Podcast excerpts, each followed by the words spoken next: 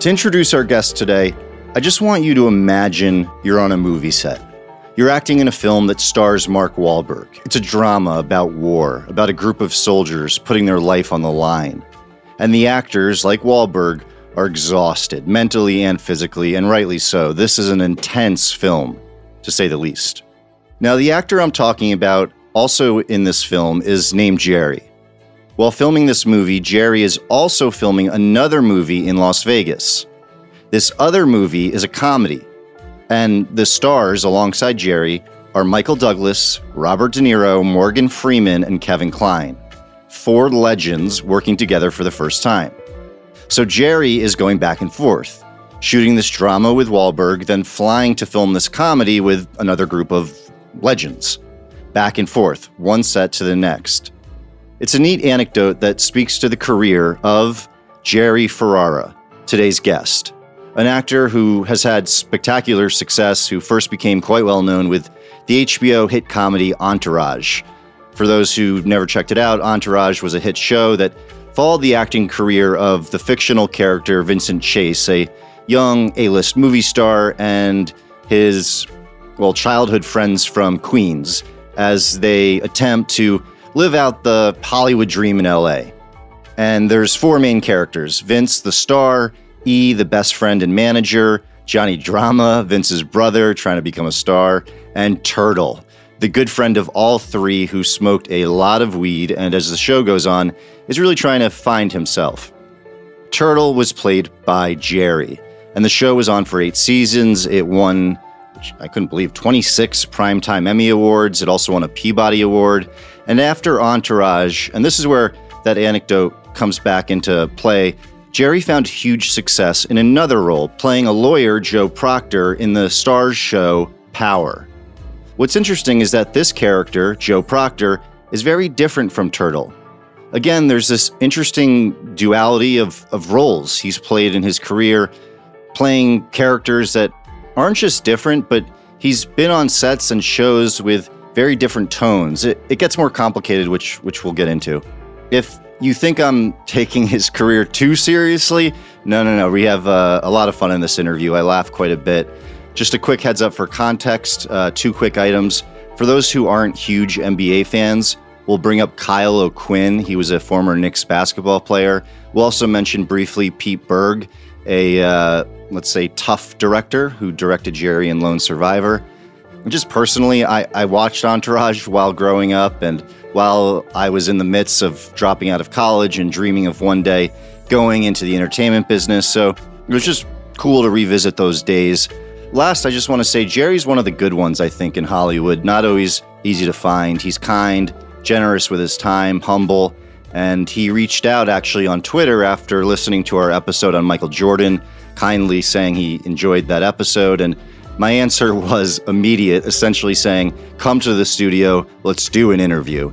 And so here it is where does one begin? I was just telling the guys, and this isn't this isn't blowing. Well, I guess maybe technically it's blowing smoke, but what I think in terms of your entourage character, we'll start. Let's start with there, and we'll work our way back. I think if that's okay. Sure. So I want to get into childhood and stuff, but uh, you know, I recall when watching that that and that, that was like a big part of me when I'm in my early 20s like and you know i was i had this show on mtv and we yep. would go out to la and we were we you know i had my turtle and i had my johnny and i'm sure you get that all the time like every group whether they're living some version of it or not you know and what i recall people here uh, i recall maybe even i am guilty of this thinking is like i feel like that turtle guy is kind of just playing like that's probably a version of that guy like that jerry guy it's probably more or less him and he just like maybe he doesn't smoke that much weed in real life. wow. And and and and it's really like the ultimate sign of a great fucking actor because we actually don't think you're acting. And what better compliment could could one receive? And then I was doing a little bit of research and I saw that I think it was Kevin Connolly who said you you maybe couldn't have been more different than any of the other guys from that from that. Um, do you get do you get that? I guess to try and land on a question here, do you get that a lot? The perception that people thought uh, you're you're pretty much like Turtle, right? I mean, when when the show was actually going on and probably whenever because season one it didn't really take off. It actually critically was well received, but ratings wise, it wasn't really a thing. I always say like anywhere else, and that show would have been canceled right away because we were not a like ratings juggernaut. I didn't know that. out of the gate. But we had like New York Times did some wrote some nice stuff. We had all all the reviews were wow, this is a fresh show that we've not really seen this inside look at a actor's career. Right. And uh and it was just like a ratings thing. And it kind of came with the culmination of the invention of like HBO on demand and TiVo and stuff like that. So there was this, lo- and you know, HBO takes time in between seasons. So there was this large break in between season one and two. And what happened was like this perfect storm of everyone just caught up because it was one of the first shows on demand. Everyone caught up with season one in the nine months or eight months we were off the air. So when we came back for season two, we grew without knowing we grew. Th- then they started reporting some on-demand numbers, and they were like, "Wow, it's the number one down like sh- watch show on HBO on That's demand." how I watched and, season one. and I that's how a lot of that. people did that. So when we came back for season two, we we actually were a little bit of a ratings hit as well, although it wasn't reflective in the Nielsen But live in, in ratings. in today's we're in a uh, wow. So you were kind of a case study for how how it could be done moving forward. That's, that's Yeah, so I guess to land on an answer to your question, you know, when we came back for season two, there was a lot of fans that we just didn't know were going to be there. So, you know, we're filming stuff on Sunset Boulevard, Santa Monica Boulevard, in the heart of LA. And we used to stop traffic. And it, I just remember it was a really shocking thing. But to get to your question, yes, there were people thought we rolled out of bed, showed up and just turned cameras on like a reality show almost. And this also was during the height of the reality craze such a good way to put it. people thought it was a, almost a reality show. They thought I was Turtle. They thought Kevin Connolly was E. And I do think that there's always like t- at least 10% of you in every. I like to think there's 10% of even Daniel Day Lewis and Lincoln. you, you like to think, or maybe not him, but you know. Sure. So we all have a degree of ourselves in those characters, but no, I, I no, I, I I am much more of an introvert. Uh, much more in like I always had fun playing Turtle because he has no inner voice. He will say whatever's on his mind. He's Right. he doesn't know he's not the best looking guy in the room. Right. He walks up to girl. He has no. I, I just I don't function that way. It was very fun to play, but you know we we like the Yankees and the Knicks. Those were similarities, but Right. um, we all got that very much, and um, yeah, it kind of never went away. It took years really to start going away, and then just when it goes away, you know, you go do a movie and it kind of right. kind of pulls you back. And I want to I want to get to that, but Yeah. to your to your point, I, I'll never forget. I remember this well. A couple years ago, I was at a Knicks game, and I'm fortunate, very very grateful to get pretty good seats. And Mhm. you were sitting um, a couple seats away underneath the hoop Oh, it's the best seat in the garden. best seat in the garden. I love underneath the hoop. because we're because we're also to your. I think what you're also we're right next to uh, the the team and the Knicks bench. bench. Yep. And so, uh, um, who recognized you? Uh, Kyle O'Quinn, right? O'Quinn. And so I, I just remember he noticed you and he goes, "Oh shit, it's Turtle! It's Turtle!" And I and I was like, "Come on, man, just say Jerry, say his name." And then and then you're up on the big screen, says Jerry. You know, it is. A, and then throughout the game. Kyle O'Qu- standing up, yo, did you see that shit, Turtle? That was a nice play, right? right. I'm thinking like, I guess it's a good problem to have, but man, that must be annoying. Like this guy, like it doesn't take much to just to just know he's he's this. That's his that's his character. Kyle. Yeah, like so. A couple. First of all, Ky- it's so funny you were there because since then, Kyle Qu- oh, O'Quinn and I have gone on to actually become really good friends. Oh, really? yeah, he did one of the coolest things ever. I took my ten year old nephew to his first Knicks game ever, and and fortunate, I'm fortunate like you. They they've always taken really good care of me with seats, and it's probably the best result of having to deal with turtle this and turtle that is I get great seats at the garden. So I'm I'm still up in the game of life. Right. So team intros are about to start, and I'm there with my nephew, and my hope is that he's gonna really enjoy this experience because I, I you can almost see in a young person like their loyalties on the line here because he loves like Steph Curry because Steph Curry and kids are a thing, but he needs to be a Knick fan for his uncle Jay. Right. and the lights go off, and they're introing the Knicks, and Kyle Quinn just walks over to us and grabs my nephew by the hand. My nephew looks at me and I just give him this face of like, it's okay, and drags him out to the court. And you know, when the teams are doing the intro and the huddle and all that, Of course. he's high fiving with all the little kids, with, with, with all the players, and just this amazing experience, which I have on film. And I even told my nephew after, I'm like, this is gonna be the coolest thing in your life. He's like, Hands yeah, it's pretty cool. Oh, he was just so chill about it. Yeah. Um, and I always told Kyle Quinn, I'm like, I could never repay you. And also do that to me next yeah, time, yeah. I was man. gonna say, yeah. But um, it, it, is a weird thing. I, I don't know if we could actually figure out why it happens. I think a lot has to do with television and being in people's homes. Yeah. So they feel a more intimate relationship. Right.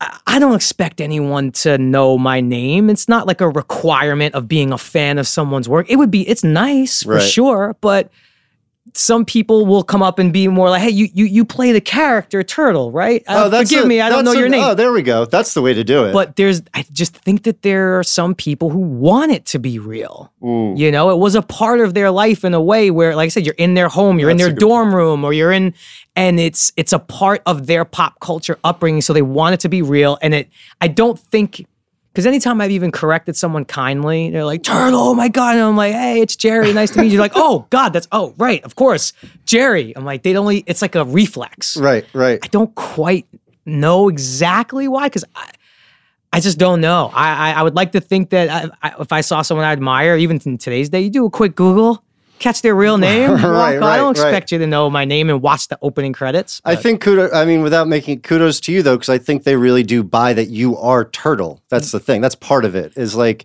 I bet they see. Let's think of other shows that are icon like Chandler. I bet they say Oh. Matthew Perry though, because I don't think they totally buy. There's something about that show that did feel real to it, and with you guys and your character, I think was um, interesting. yeah, it is a, it is a, to me, it is a token of like, hey, you did a really good job. I think shit, so. the shit was believable, I think which so. a- as an actor, that's what you're taught to do. Right. be as believable as possible. But Right. uh, there are some that I I would even play around with some people. and be like, hey, where's Vince? And I'd be like, "Ah, he's at the Playboy Mansion. you serious? I'm like, no, I'm not. You mean Adrian? Adrian's like in a Brooklyn coffee shop watching right. an indie band right, Right, now. I don't know what he's Right, doing. We don't right, live together. Right. That's funny. You're like, oh, all right, whatever you say, Turtle, and they drive Right. away. It's like I can't even have fun with them. But now the interesting thing is you're known amongst a younger generation for being in Power, which is on Starz and is a drama.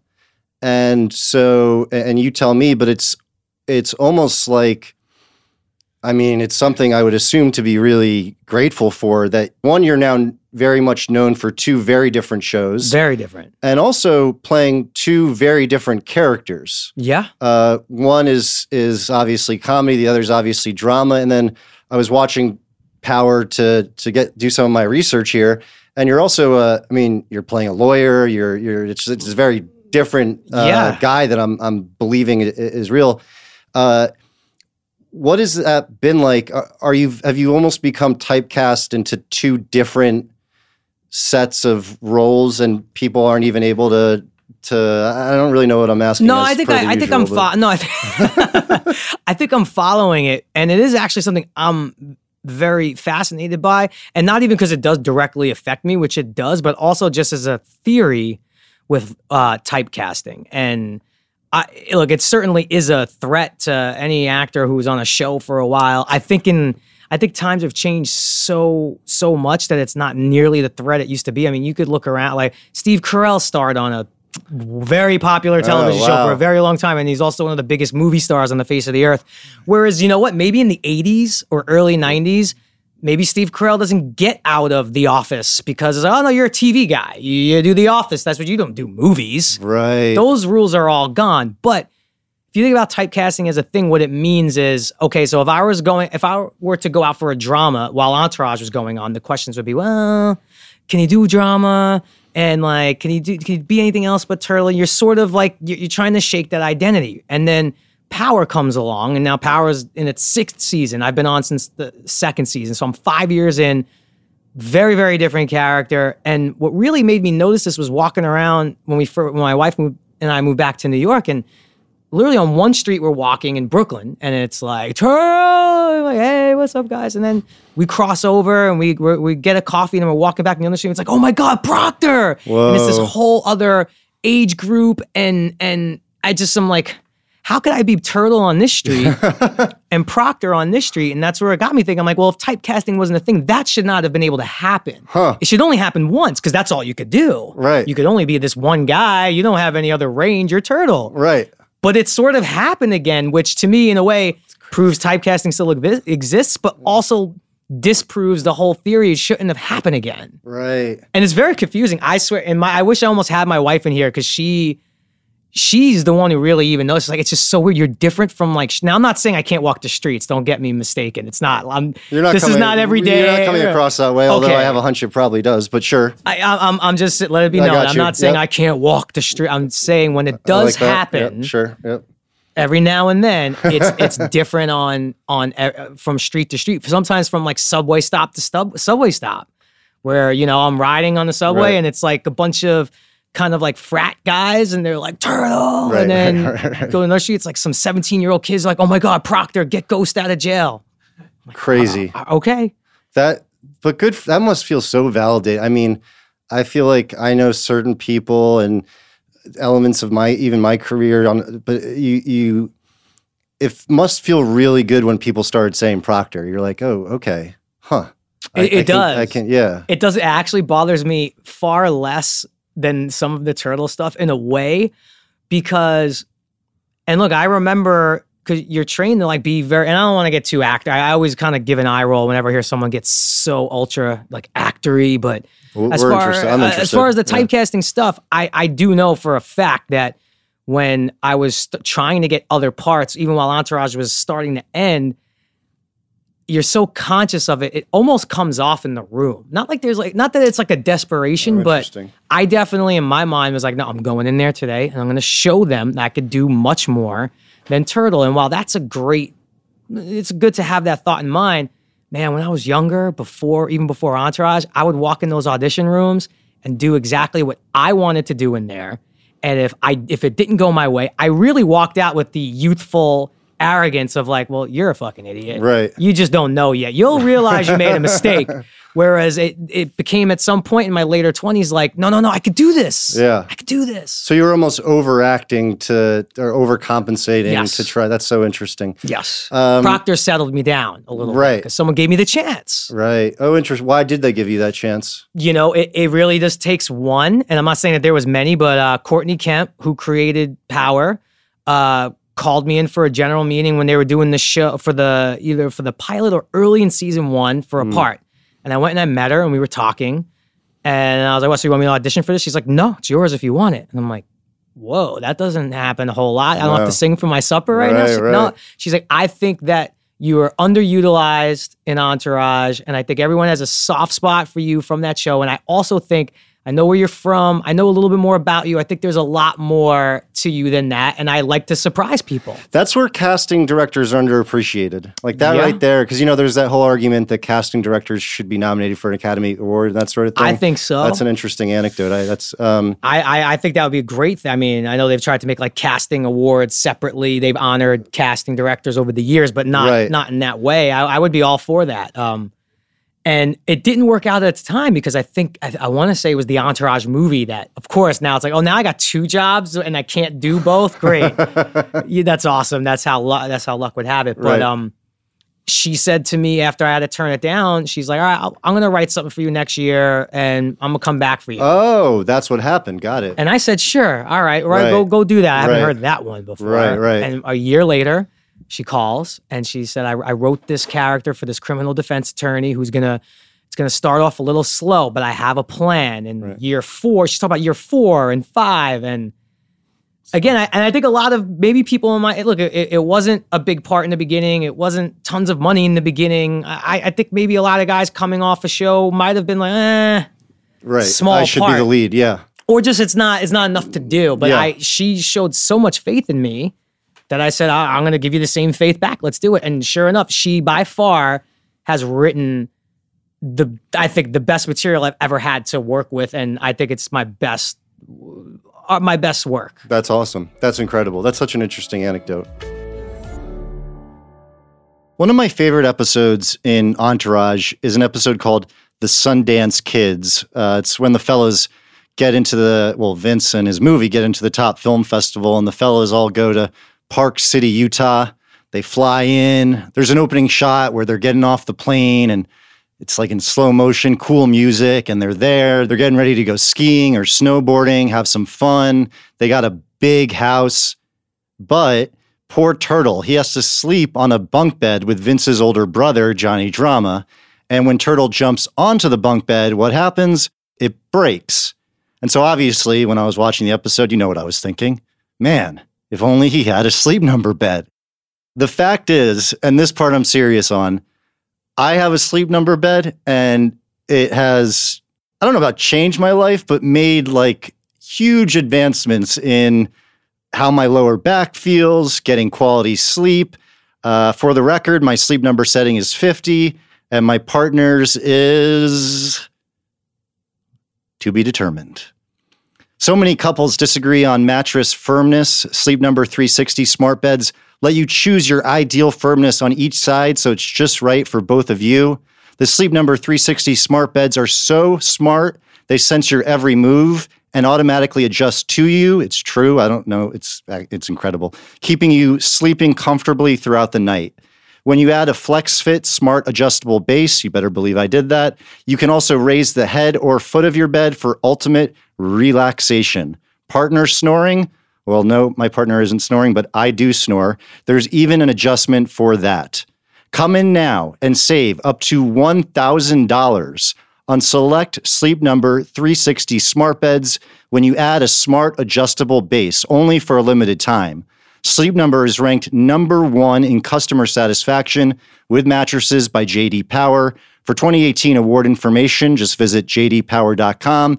Now let's get to the good part. You'll only find Sleep Number at one of their 575 Sleep Number stores nationwide. Visit sleepnumber.com slash WRH, as in what really happened, to find the one nearest you. You have this quote here that I think I really lo- I, I love and related to about nerves. You said, uh, I think a lot of actors can get in their own way just because of their own nerves, whether you're doing a play or a student film or an episode of Entourage. If you're a little nervous, just feel that, enjoy it, and just know that's exactly how you're supposed to feel. Do you get you get nervous in almost any acting kind of gig, and how do you go about sort of thinking about approaching the the, the role?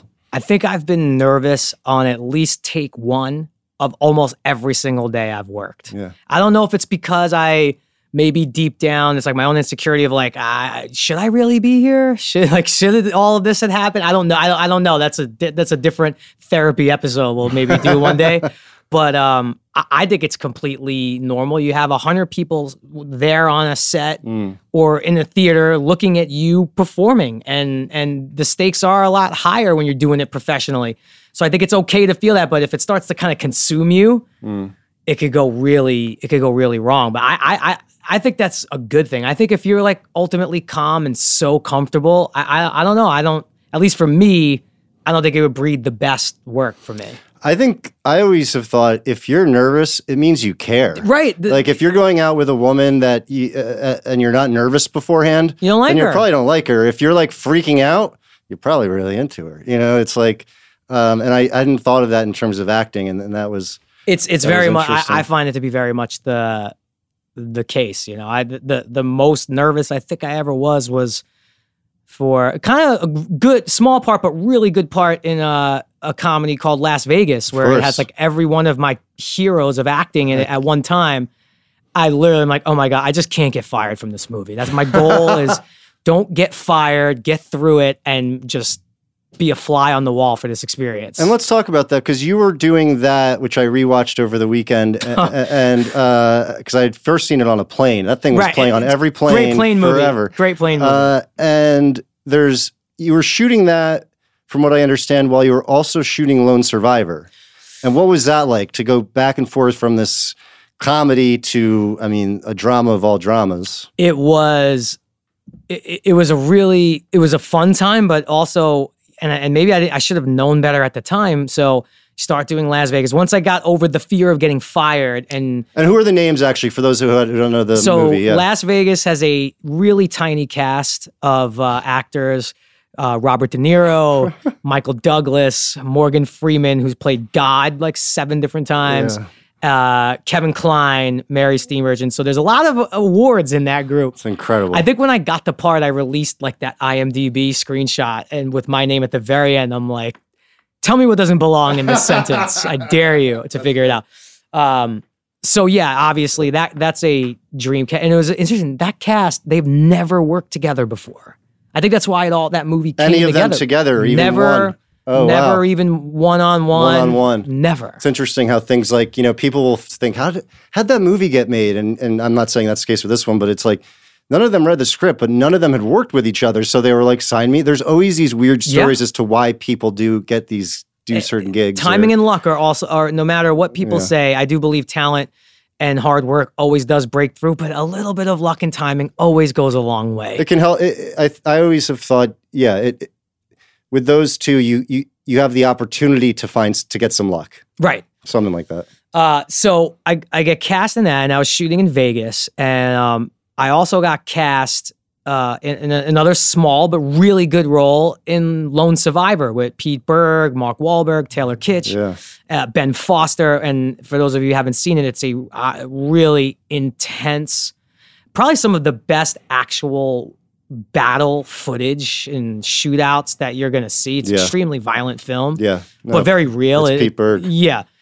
And, and it's interesting how Lone Survivor even came around to me. But so I would go shoot for a week in Vegas, and it's this lighthearted, like kind of senior citizen hangover where everything is right. Yeah, everything's fun and laughing and you're Yeah. playing the joke at all times and then it's like okay getting on the plane going to albuquerque new mexico and i'm still in this great mood. I'm like it's fucking the scenes with robert de niro. This is awesome. And then you land and like i see Wahlberg, who i obviously know he helped cast me in entourage and he's got this grizzly beard. Doesn't he just he just looks like shit but because he's beat up. And i'm like mark what's up he's like hey yeah and I see Taylor Kitsch, who I don't know very well. I'm like, Taylor, how's it going, man? He's like, yeah, what's up? Everyone is in such a dark mood because it's it's dark stuff that they're dealing with. and it's based on a real story. based on a real story. Yeah. Mike Murphy, Right, who of course. kind of sacrificed his life for Marcus Luttrell, who Mark Yeah. Wahlberg played to kind of go on and you know, you get there and then it's like, okay, I gotta, I gotta get in this mode. So get a week on that movie where I start to get real dark and play all those dramatic, awful beat. You know, my character is actually the last person to talk to Yeah, you were great Murphy in that on the movie. phone. I thought you were really. and then I get back on the plane, I go to Vegas, and I get back on the plane, and we're doing takes, and I'm like, and Jon Turteltaub the director's like, Jerry, lighten the fuck. What's up? What, what's up? Is everything okay? I'm like, yeah, dude. It's just it was really dark over there, and it was just a really that month, month and a half of doing that back and forth was was I've never experienced anything like that before of the two different kind of genres at once. And you said that there, there's an interesting story behind how you got that lone survivor role. I'd be interested. Yeah, In that. and and this is this is kind of how you you know there is really no such thing as like a small part or whatever. I first met Pete Berg on Battleship. Uh, you know, and Taylor Kitsch was also in that was movie. say, I, yeah. I I think I had like one or two scenes in that movie, I, and it was almost one of those things where like. Why am I doing this? Like, it's almost like not that I'm above this. Was Entourage on at that point? Entourage point? was on. It was toward the tail end, you know. No, it's a fair. But it was very much like, look, go meet Pete. It's you know, he's doing you a favor. You go do him a favor. It's a small part. I'm sure it'll help. So go. And I start to develop a good relationship with Pete down there. which isn't always easy. Right. And then um so now Lone Survivor comes around and it's obviously it's a great script. You read those that script, it's like, wow. And of course I wanted like the Emile Hirsch part, like every other, like probably four thousand other actors, and I'm battling for it. And what does that mean, battling? Battling is like I'm I'm telling everyone I know who if they know Pete, tell them I'd love a crack at it. I know I'm not getting an offer on it, but give me a swing, give me an at bat. Get me an audition. Right, and he's kind of already, and you know, we know each other, and he's like, "Yeah, I'm, I'm, I'm going a different way. I, I think I got the guy." I'm like, "All right, well, I'm, I'm going to put myself on tape. I'm not going to, I'm just going to show you what I could do." So I grab some friends, a little crew. We go, we put the scenes down on tape, send it to Pete. And who are you? Pl- sorry, what character? Are you? I think this was the of the Emile? Hirsch Okay, okay. character. I So want to say before he was do it. officially cast. Got it. So I went ahead and did it, and he calls back and he's like, "It's great, wow, awesome. Still gonna go with the guy I want to go with, uh, but you know what? There's there's a small part in there, you know, aga- it- it- but obviously it's not the same as Battleship. It'll be worth your time. Okay, great. I'm very grateful. So he sends it over, and it was literally, you know, and and it's no disrespect to him. He thinks he's doing me a solid. It was, you know, like three or four lines, and I was like, you know what, Pete, I've done the three or four lines thing, and again, I don't think I'm above it, but I'm I'm just gonna pass. Go hire some young guy who's like, you know, I'm I'm I'm just gonna sit it out. He's like, all right, you're an idiot, but okay. That sounds right. And then he calls back and he's like, well, you know, I combined some things. I flipped it around. Now it's two scenes. Here, take a look. Oh, interesting. I take a look and I'm like, Pete, I, and I might have had something else working on another job, so maybe I was Sure. hedging a little Yeah, bit. yeah, I'm yeah. like, got to. I'm like, I don't know, Pete. Like you, you could go get, you could go get someone probably better than than I will for this. Like they'll probably come in and really be there for the whole. You're going to be in Mexico, New Mexico for Right. however many weeks. He's like, calls back a third time. He's like, I. Re- there's three scenes. If you don't take, you'd literally be an, you'd be one of the dumbest people I know. And I read it, and I'm like, you're absolutely right. That's a great role. Uh, I'll see you in New Mexico, and that's how that whole thing was kind of drummed up. And you know, those are the sort of things you have to do to secure work, unless you're a handful of people who sort of get to pick and choose what they want to do. People don't realize that Dylan McDermott Mhm. tells this story about how he was telling me the other day that there was an indie film and didn't pay, you know, probably anything. Most of them don't pay Um, much. Yeah, right? exactly. And and he doesn't need the money anyway. And uh, it's it's this like role that he's entranced with, just obsessed with. And so he they his agent goes to the director and says, again, indie indie film. So Dylan McDermott's a big deal. And so we got Dylan McDermott, and the director, some indie guy or whatever, goes, oh, he can't he can't do this role. And Dylan McDermott then It's infuriating. goes gets a it's a overweight character gets a fat suit buys a camera at best buy puts it on the tripod the next day sends in like a two hour piece of him as the character and says i am this guy and gets the role and it's ju- i think people forget that the great actor you you, you got to stay humble because and like that sense of proving yourself and you clearly did that even with lone survivor yeah. anytime I've had any form of ego, and then when I say pride, I don't mean like the good kind. Like pride is a good thing, but they do say like the you know pride could be the death of every man. Pride is a good thing.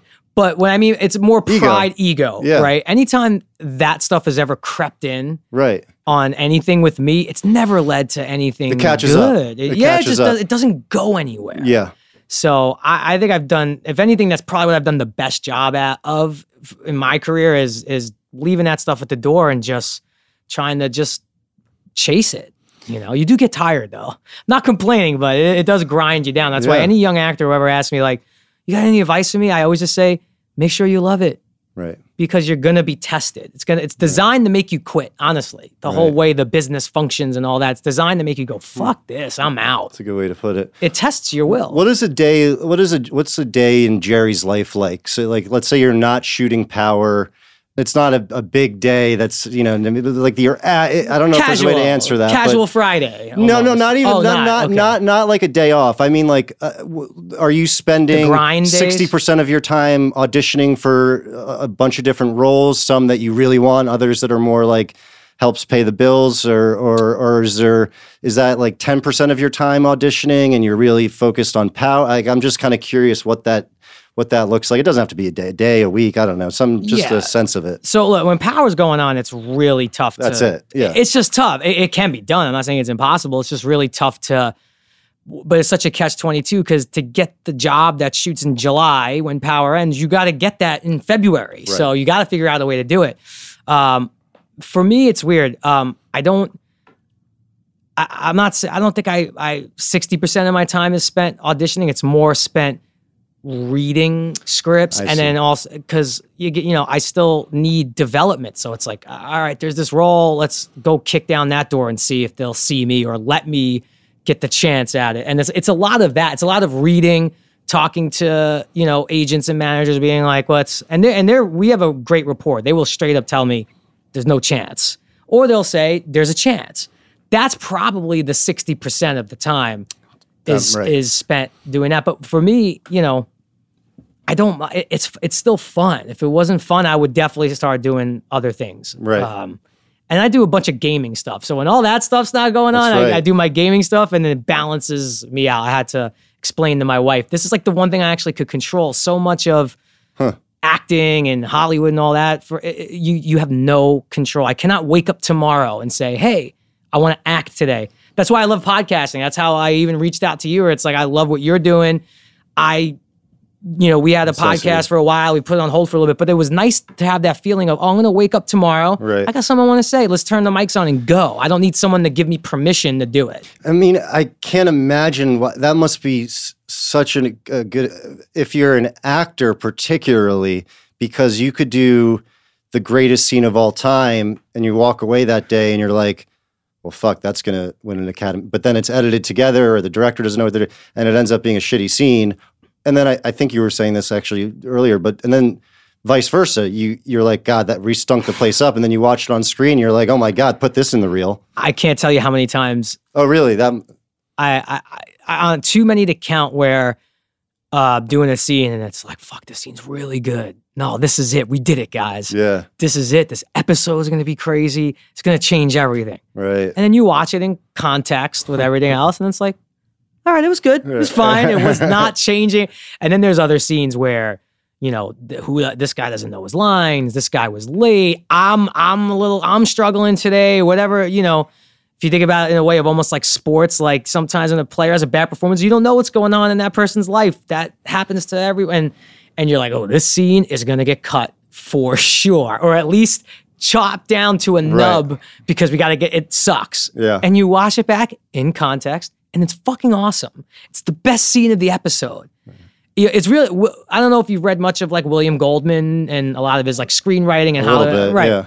He he really coined all this stuff. Where like nobody fucking knows anything. Right. No one knows what's good or not. Like you, you just you doing the best you can. No one knows. No one's the great predictor of That's what's right. going to be great and what's going to fail. Right. There's so many circumstances that are rolled into it that you can't predict. And I've always I've learned that lesson where if something's not going well, you stick with it. It's going to be all right. And if something's going really well, stick with it. And just know it might just be all right. So now, um, oh God, we've already been here for. Thir- uh, I talk too much as I'm getting no, older, no, no. man. Please, please. I'm the uh, no, not at all. I, I'm I'm, grateful for your time here. Um, uh, at what point? At what age did you start to think, even some semblance of like, huh? I really like to act, or I'm a performer, or just that sense of of yeah, being a performer of some sort. Do you recall? Uh, I can't. I don't recall like the one not like aha moment, moment, right, but right. I, it, it's like a series of events in like childhood through teenage years. I do remember being like a young kid. My grandfather Jerry, who I'm named after, um, great guy. He's obviously passed away a long time ago, but and he he was kind of a man of few words. You know, Mhm. wasn't like the. I remember like when I turned 13 on my 13th birthday, like I went to his house for like my birthday party. And I went to go give him like a grandpa hug and kiss. And he's like, "How old are you now?" Like 13. He's like, "We do this now." And he puts his hand out for a handshake. He's like, "Now you're a man. We do straight this." out of a movie. Strong. Yeah. And he just, you know, he didn't really laugh. He didn't really cry. He wasn't like an emotional guy. But like the old school Sunday matinees, like the back to back movies they would run on like Channel 11 in New York. WPIX. right? WPIX, my man. yeah. that would be the shit that made him laugh and scream at the T. I saw emotion. I'm like, huh, if that can make him do that, that's Oh. super. So that was felt really young. And That's then, interesting. you know, I, I grew up Huh. in Bensonhurst, Brooklyn in the 90s, which is an amazing place to grow up. Um, also, tough place to grow up in a lot of ways. And I just was always more comfortable watching a movie or watching a TV show or reading a book. I just loved stories. It really was the love of stories. It wasn't always I need to perform. And that's what it is for a lot of act- some actors have to perform Huh. or else they don't feel right. Right. I'm not like that. I just enjoy give me a good story. I don't I could have easily been an editor, a DP, a part of this crew, part of the story. I would have been fine. It's fascinating. It's, not, it's really not about the performance. It's about I just I just like stories. Huh. That's why I'm I'm responding so well to what you're doing. No, Like, that's I- very you're, you're nice telling of you. stories. Made my day. That was very kind. Uh, so speaking of the Jordan Rules, one of your favorite books. What a book. I'll have to. I'll give a little context, but uh, what do you love about the Jordan Rules? Well, at the time, you know, now we have so much Jordan content from over the years, but at the time, if I recall, because I'm a huge basketball fan, you know, that was really the the first look at Right. behind the curtain a little bit. And uh you know, that part of it and I just love I just love the the historical element now even like rereading it and then hearing your podcast on it you kind of throws you back in that time capsule Yeah. of that era it was just captured really well Yeah. sure mj didn't care for it all that much but uh it, it's ju- I, I still read i'll read chapters here and there to this day Yeah. you know It's a.